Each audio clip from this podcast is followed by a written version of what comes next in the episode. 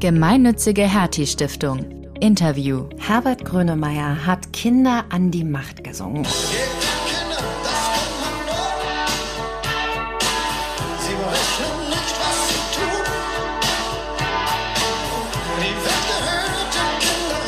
Und obwohl er den Song im Jahr 1986 geschrieben hat, hat die politische Message kaum was an Aussagekraft eingebüßt. Jugendliche sind heute in der digitalen Landschaft viel besser informiert, sie spüren die Veränderungen ihrer Lebenswelt und fordern deshalb ihr Mitspracherecht ein. Ja, und da passt Grönemeyers Song für diese Folge sehr, sehr gut, in der wir nämlich über das Programm Jugend entscheidet sprechen wollen. Ein HT-Programm, in dem Kommunen eine realpolitische Entscheidung an junge Menschen zwischen 12 und 17 Jahren abgeben. Wie geht das also? Erfolgreiche Jugendbeteiligung in der Lokalpolitik. Und zwar für beide Seiten. Mit welchen Vorurteilen man getrost aufräumen und welche demokratischen Meilensteine Kommunen durch die Aktivierung junger Menschen erreichen können? Das erklärt uns Monika Demel in dieser Folge. Sie ist Gründerin von Politik zum Anfassen, dem Verein, der Jugend entscheidet seit über einem Jahr begleitet. Also erstmal ein ganz, ganz herzliches Willkommen und schön, dass Sie bei uns sind, dass Sie sich die Zeit genommen haben. Danke Ihnen. Ich bin gerne dabei und ich freue mich über die Einladung. Wir haben Lust auf Demokratie, darum machen wir Lust auf Demokratie. Das ist ja Ihr Motto, das ist bei Ihnen zu lesen auf der Website, das ist zu hören beim Podcast.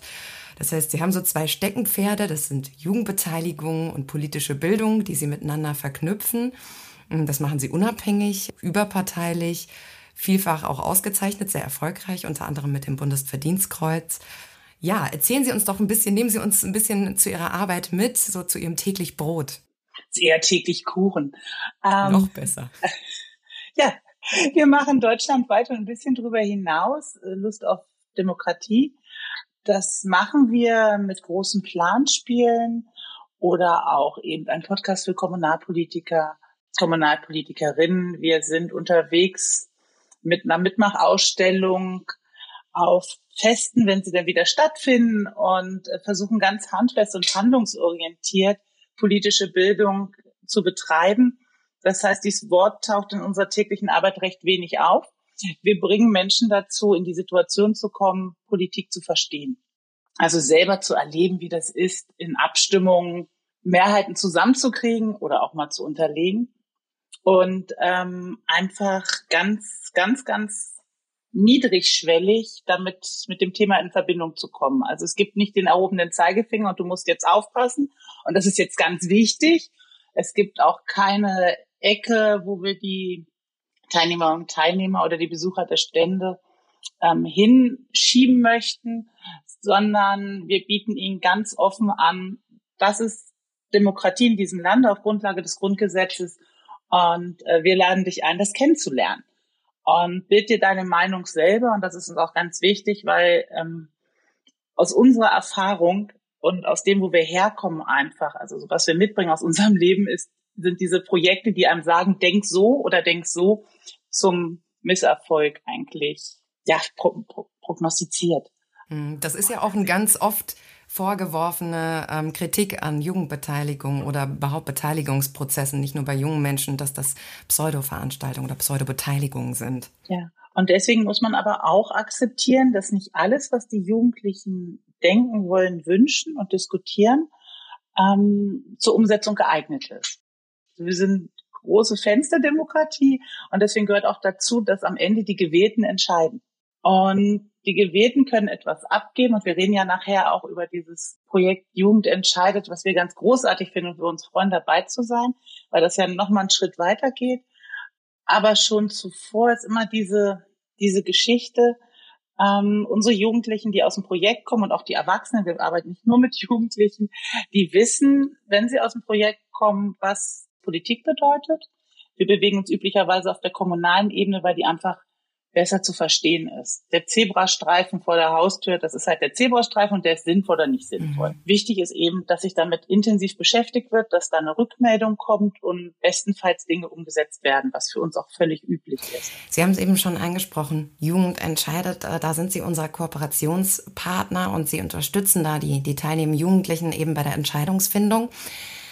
Jetzt ist es ja so, dass bei Jugend entscheidet bei dem Hertie-Programm so Herzstücke des Verfahrens diese moderierten Thementage sind, in denen die Jugendlichen ihre Ideen einbringen, ähm, finden. Und es gibt eine Ratssitzung, in der die Politik ja mindestens dann eine Entscheidung der Jugendlichen umsetzt. Wie müssen wir uns das vorstellen? Sie begleiten das ja ganz konkret. Wie arbeiten Sie da mit den jungen Menschen, aber auch mit den Kommunalpolitikern?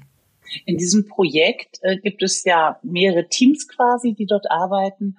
Und für die Kommune und die Kommunalpolitik und Verwaltung gibt es noch einen weiteren Prozessbegleitung, also weitere Prozessbegleitung. Wir, wie Sie richtig sagen, ähm, konzentrieren uns auf die Jugendlichen und die Kommunalpolitiker, Kommunalpolitikerinnen. Und wir haben zuerst eine Themenwahlveranstaltung, wo es darum geht, dass die Jugendlichen entweder die Themen finden, wo sie sagen, daran müssen wir arbeiten, dazu möchten wir gern mitsprechen, oder die Kommune schon ein großes Thema hat und sagt, wir müssen in den nächsten Jahren, nehmen wir mal was, was sich erstmal maximal unattraktiv anhört, eine Bauleitplanung machen. Das heißt, wir müssen entscheiden, wo unsere nächsten Baugebiete sind. Das ist was, wo man üblicherweise Jugendlichen nicht beteiligt, weil das kompliziert ist.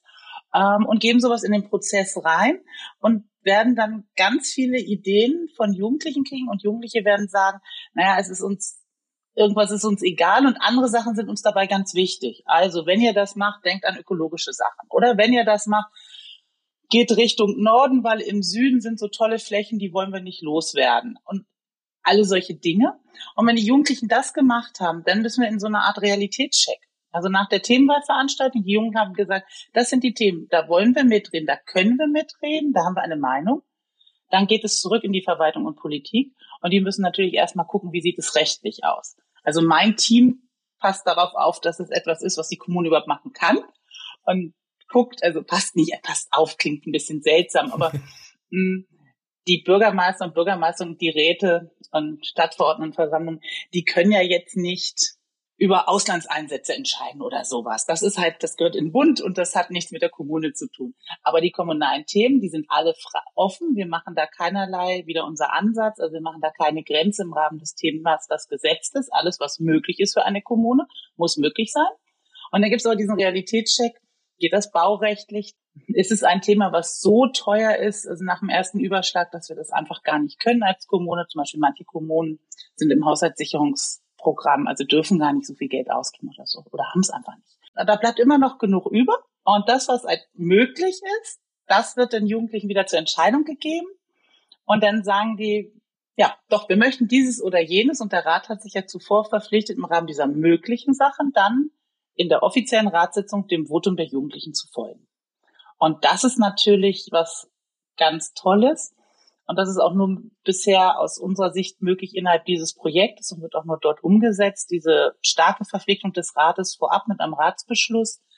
Und es ist ja auch im ganzen Programm mehr, weil insgesamt eben im Rahmen der Prozessbegleitung von Hertie ähm, geschaut wird, dass diese Jugendbeteiligung in den Kommunen sich verfestigt und es Hilfe einfach gibt, wie man da weitermachen kann.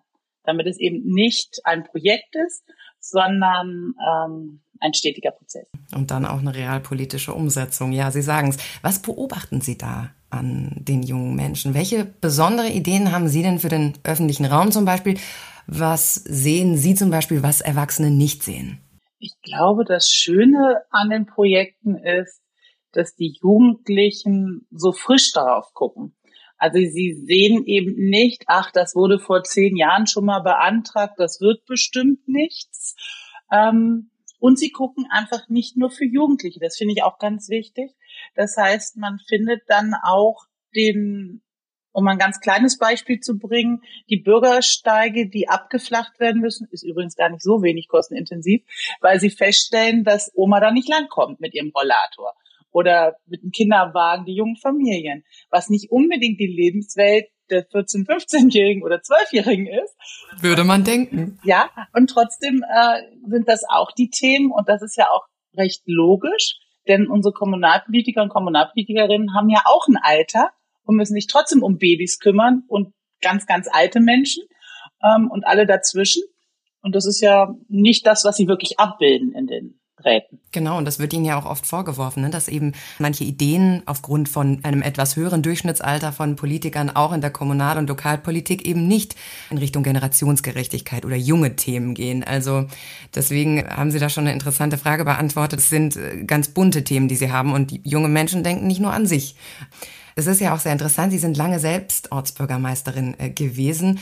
Wie sind denn da Ihre Erfahrungen, jetzt auch in dem Projekt, aber auch aus Ihrem Berufsleben quasi? Was können denn Kommunalpolitiker und Jugendliche voneinander lernen? Ich war altjugendlich, als die Ortsbürgermeisterin wurde. Nein, ähm, ich war aus heutiger Sicht verdammt jung. Ähm, aber Wie alt waren Sie denn? Also ich war mit 40 fertig und war 20 Jahre im Rat. Also ich habe dann früh früh begonnen. Ja, ja, aber das war dann schon, also mit 40 fertig. Also ich habe mit 40 entschieden, dass ich eine Familien- und Arbeitspause einlege in meinem Ehrenamt. Ich wollte nicht so ein Leben, also so so die alte, die dann immer noch sagt, oh, früher war es so oder so. Also ich brauchte diesen Abstand und wir arbeiten ja im Verein überparteilich und irgendwann kommt man an den Punkt, man kann keinen Wahlkampf machen und gleichzeitig ist es, das funktioniert nicht. Also es war alles so ein bisschen, da muss man raus. So, aber jetzt nochmal zurück zu Ihrer Frage. Hm, ich glaube, wir können voneinander lernen oder das ist mir immer wieder aufgefallen, immer wieder frisch ranzugehen.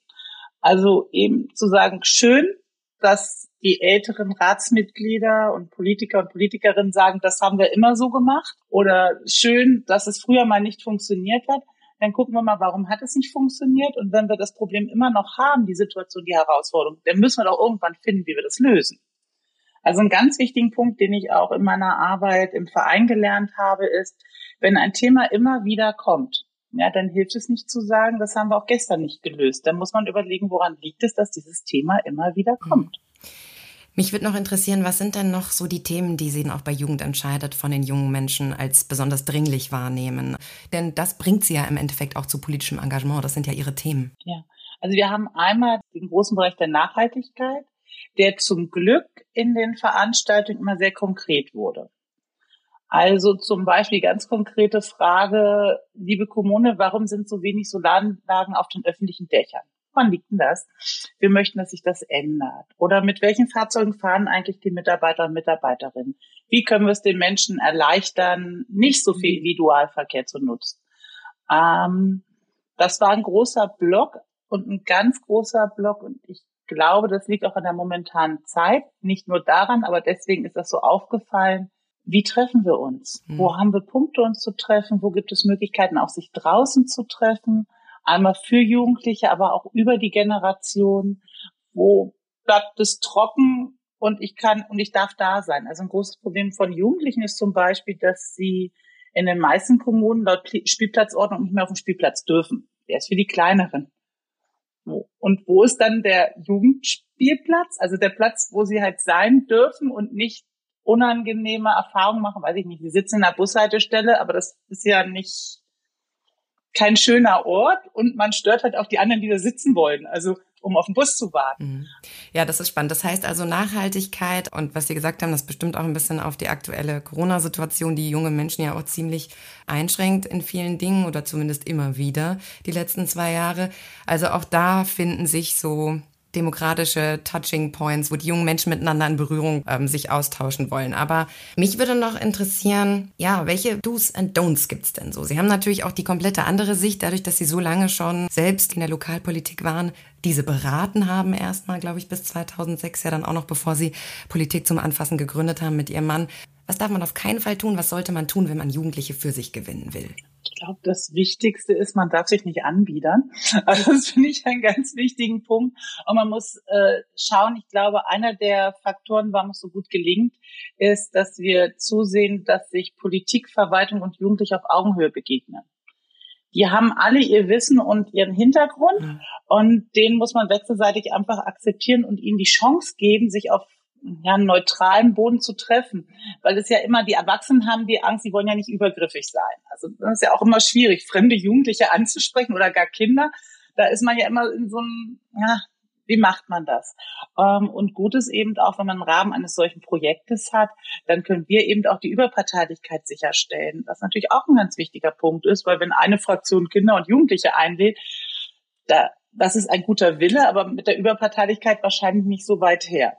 Es ist ganz wichtig, dass der Prozess klar ist, dass eben klar ist, was da passiert, dass es nicht wünscht dir was und dann bekommst du alles ist, sondern dass man eben auch lernt, was sind die Grundlagen, aber eben nicht die siebte Änderung der Kommunalverfassung von 1975.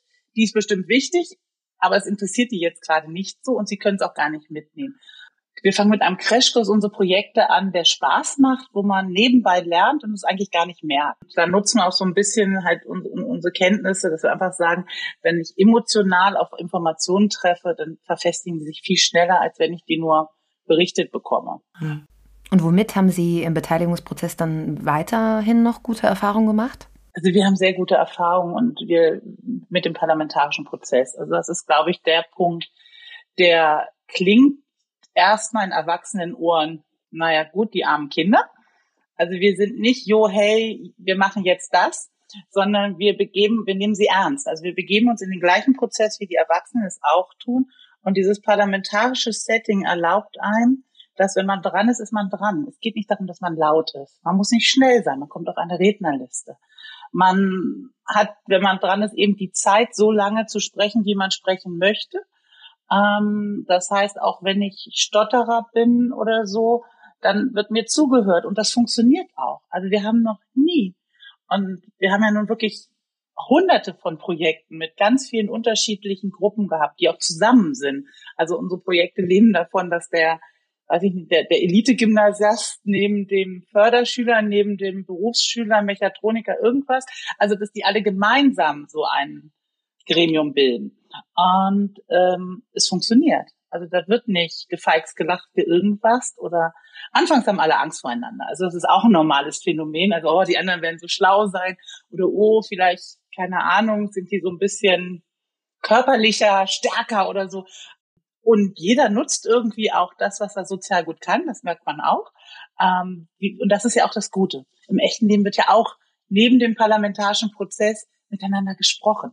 Und das ist ja auch ganz wichtig, dass man nicht nur streitet, sondern auch versucht, Mehrheiten so im Vorfeld in der Pause zusammenzukriegen, dass man vielleicht auch so kleine Absprachen trifft im Sinne von, Mensch, wir haben eine ähnliche Idee, wollen wir nicht zusammen sprechen, dass wir uns die nicht gegenseitig ablehnen, sondern daraus eine gemeinsame machen.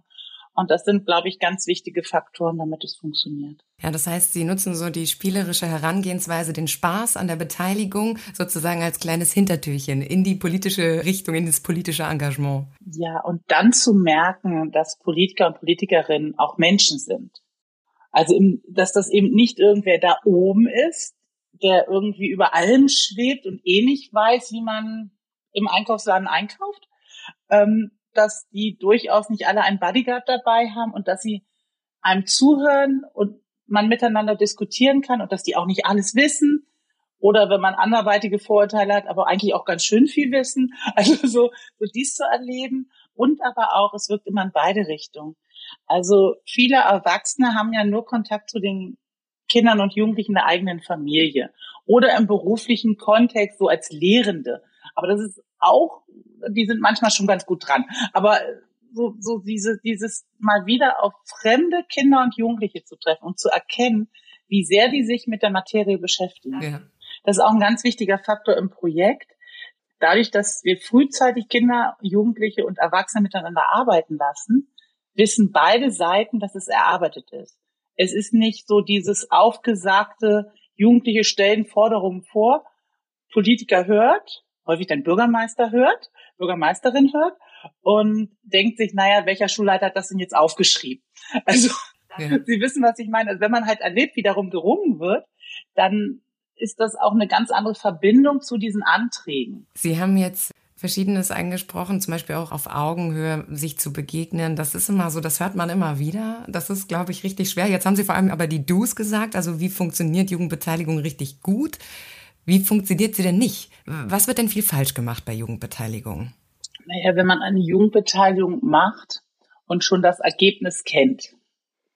Also ich, ich bin großer Fan davon, den Spielplatz zu definieren. Also was ist hier möglich? Also wo sind die Grenzen dessen, was ihr entscheiden könnt? Das ist super. Hm, aber eine Jugendbeteiligung zu machen, um jetzt mal auch den Klassiker zu nehmen, es wird ja gerne beim Spielplatz gemacht. Ich habe quasi das Gerüst schon bestellt und jetzt rede ich den Jugendlichen ein, dass das das Tollste ist und bin total unzufrieden, wenn die was anderes wollen. Ähm, die hatten im Vorfeld, das war im Kulturbereich, und diejenigen wollten ähm, mit Jugendliche für Kultur begeistern weil sie selber ein Alters, ein Überalterungsproblem haben in ihrem Kulturverein und es brauchen Nachfolger und Nachfolgerinnen. Und die Jugendlichen wollten jetzt ein TikTok-Werbevideo machen. Und die alten Menschen, die dabei waren, die älteren Menschen, haben gesagt, was für ein Blödsinn, die sollen mal konkret hier was Richtiges im Verein machen. Ja, und denen fehlt halt eben die externe Beratung, die Hilfe. Die haben überhaupt nicht verstanden, wie toll das ist, weil sie überhaupt nicht wissen, welches Universum dahinter steckt. Sie dachten, da passiert jetzt irgendein Blödsinn. Und ähm, es ist eben etwas, wo man Jugendliche super mit erreicht. Und damit hatten sich die Jugendlichen auch echt verpflichtet für dieses Thema. Weil wenn man da auf seinem eigenen TikTok-Kanal was macht, dann muss man ja dahinter stehen. Aber ja gut, so funktioniert es halt nicht, wenn ich vorher schon weiß, wo es hin soll. Oder die Grenzen nicht definiere und dann unzufrieden bin mit dem, was rauskommt, dann vergräbt sich natürlich die Beteiligten. Aber ich habe jetzt Ihre Frage verloren. Ich glaube, Sie haben sie, Sie haben sie schon, schon beantwortet. Genau. Sie leisten Übersetzungstätigkeiten im Endeffekt auch zwischen, auch bei Jugendentscheide, zwischen den jungen Menschen, den Jugendlichen, ihren Bedürfnissen und der Realität und auch äh, der politischen ja, Realität. Wie hat sich das äh, denn entwickelt in der letzten Zeit, auch ähm, bei Jugendentscheide, diese Prozesse? Sie begleiten das ja schon länger, aber wie hat sich dieser Beteiligungsprozess bei den jungen Menschen entwickelt und auch bei den Politikern? Was ähm, kann man da jetzt auf, auf viele Erfolge schauen? Wie ist das? Im Vergleich vielleicht zu zehn Jahren? Ja, das, das kann man. Ja, und das ist auch so schön. Ich habe, habe letztens gerade erst ein Planspiel gehabt, wo wir dann auf einmal sahen, dass die Sitzung geleitet wurde von einem Ortsratsherren, der ungefähr vor zehn Jahren selber in dem Planspiel, in einem Planspiel von uns war und gesagt hat, ja, und da habe ich angefangen, was zu machen. Und das sind natürlich diese nachhaltigen Effekte, die haben wir relativ viele. Aber eben, was ich, was ich besonders schön finde, und da ist in Jugend entscheidet nochmal so einem, durch die Prozessbegleitung, dadurch, dass die Verwaltung und die Politiker und Politikerinnen und die Jugendpflege etwas ähm, begleitet wird im Lernen, im Übersetzen, im selber Übersetzen, ähm, noch Unterstützung kriegen, ähm, wird das noch ähm, funktioniert es nicht nur zufällig. Aber wir beobachten auch über die Jahre, aber dann dauert es eben länger. Wenn man irgendwo anfängt mit Beteiligung, dann pflanzt man so einen Samen. Und wenn man dann so auf die Kommunen guckt, da wächst was. Also bei den meisten wächst was. Und die merken eben, ah, die Jugendlichen haben ja total gute Ideen, die bringen mich ja richtig weiter. Die stellen ja nicht nur Forderungen und die wollen auch nicht nur Eis essen, sondern da passiert richtig was. Ähm, und dann fängt man eben an, öfter zu fragen.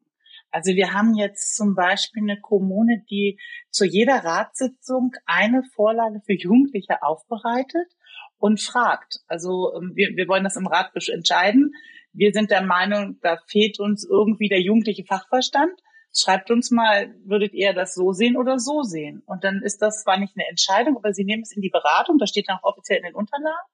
Ähm, und auch schon das ist natürlich eine Riesenwertschätzung. Und es wird halt berücksichtigt. Und man hat auf einmal nicht nur das eigene Kind oder Enkelkind als Berater und Beraterin, sondern man hat eben zwei, dreihundert Jugendliche aus der eigenen Kommune, was natürlich total toll ist. Also ich würde beobachten, dass diese dieses, ich, ich, ich verstehe, dass ich etwas tun muss erstmal, damit wir nicht überaltern. Das ist das eine, ähm, dass das, dass das klar wird. Ich sehe eben auch, dass, ähm, dass da, wo Beteiligung angefangen wird, sie sich ausweitet und zum Glück Beteiligung nicht mehr überall nur Spielplatzbeteiligung ist. Also es ist total wichtig, wenn man einen Spielplatz baut, dass man da Kinder und Jugendliche beteiligt, ist ja auch logisch. Ähm, aber dass die gesetzliche Verpflichtung, die in den meisten Bundesländern zur Jugend- und Kinderbeteiligung besteht, kann man eben nicht abdienen, indem man einmal im Jahr ein Spielplatzprojekt macht. Das ist irgendwie aus meiner Sicht nicht im Sinne einer solcher, solchen Vorschrift und schon gar nicht im Sinne unseres Gemeinwesens. Weil wie soll man denn, wie soll man denn Demokrat werden, wenn man nie die demokratische Erfahrung macht? Weil unser Leben ist relativ undemokratisch, wenn man sich das so anguckt. In da gibt's Bewegungen in vielen, also teilweise, man sieht zarte Pflänzchen, aber üblicherweise gibt's schon im Kindergarten den Speiseplan, da werden sie nicht gefragt. Ähm, in der Schule geht's weiter. Schule ist wenig demokratisch. Also es gibt immer, natürlich gibt's eine Schülervertretung, natürlich gibt's Klassensprecher und Klassensprecherinnen, aber schon die, die nicht Klassensprecher sind, wissen meistens gar nicht, dass es eine Schülervertretung gibt. Also das sind so, man muss das ja auch wissen und verstehen, das System. So, und dann ist man irgendwann 16 oder 18, je nach Bundesland und Wahl und dann soll man wählen. Und vorher wurde man nie gefragt. Also das ist ja auch eine Überforderungssituation. Ähm, und viele haben sich ja in letzter Zeit, hört man immer wieder, das hat man früher selten gehört, dieses, ich gehe lieber nicht zur Wahl, bevor ich was falsch mache. Und das ist ja ganz schrecklich. Absolut. Und das ist eigentlich, wie Sie sagen, so schlicht und beginnt schon so früh. Ja. Was verpassen wir als Gesellschaft, wenn wir junge Menschen nicht beteiligen? Unsere Zukunft.